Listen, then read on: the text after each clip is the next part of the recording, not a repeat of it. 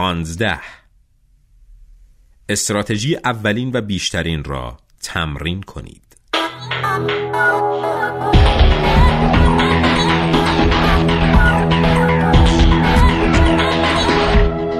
ناتان بدفورد فورست در جریان جنگ های داخلی ثبت نام کرد و کمی دیرتر به مقام ژنرال پیاده نظام در ارتش متحد رسید.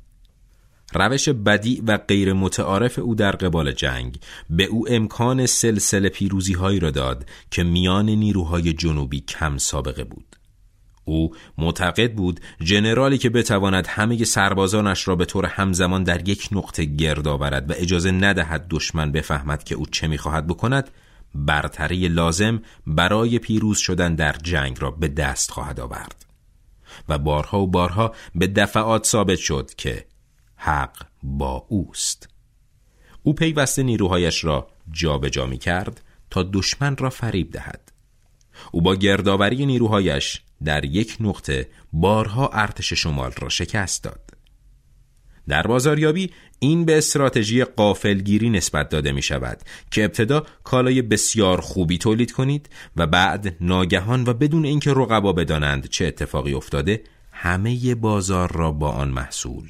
پر کنید. این استراتژی هدفش رسیدن به رهبری در بازار است. این روش به شما امکان می دهد که در بخش بازار به مقام اول برسید.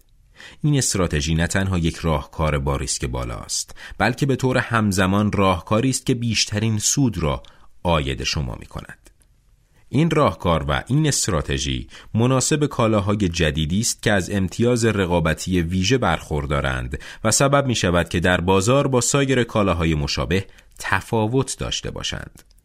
این روش به شما امکان می دهد با بهره جستن از دو اصل قدرتمند شگفت زدگی و بهره برداری به موفقیت بزرگ برسید. اصل شگفتی همانطور که در فصل 13 توضیح دادیم اصل شگفتی در عملیات نظامی دست زدن به اقدامی است که دشمنان را پیش بینی نمی کند. در تجارت از اصل شگفتی می توان به طرق مختلف استفاده کرد. مثلا می توان چند کالا را با هم ترکیب کرد تا کالای واحدی ساخت و یا می توان یک کالای عمده و پیچیده را به اجزای کوچکتر تقسیم کرد تا همه امکان خرید آن را داشته باشند و مشتریان بیشتری برای آن پیدا شود. گاه بنگاه های اقتصادی ممکن است یک بازار را به کلی ترک کنند و در بازار دیگر متمرکز گردند. همانطور که ژنرال فورست سربازان خود را به مکانهایی می برد که کسی انتظار آن را نداشت. متاسفانه بسیاری از رهبران از اصل شگفتی در شرکت های خود استفاده نمی کنند زیرا این اشخاص شرایطی را خلق می کنند که ریسک کردن را مجازات می کند. اگر مدیران یا کارکنان شما از دست زدن به هر اقدام جدید خودداری میورزند زیرا هرگز مجاز نیستند که شکست بخورند. در این شرایط شرکت شما فرصت اندکی دارد که از اصل تولید شگفتی به سود خود استفاده کند. اصل بهره برداری اصل بهره برداری به بهره برداری کامل از یک پیروزی توجه دارد.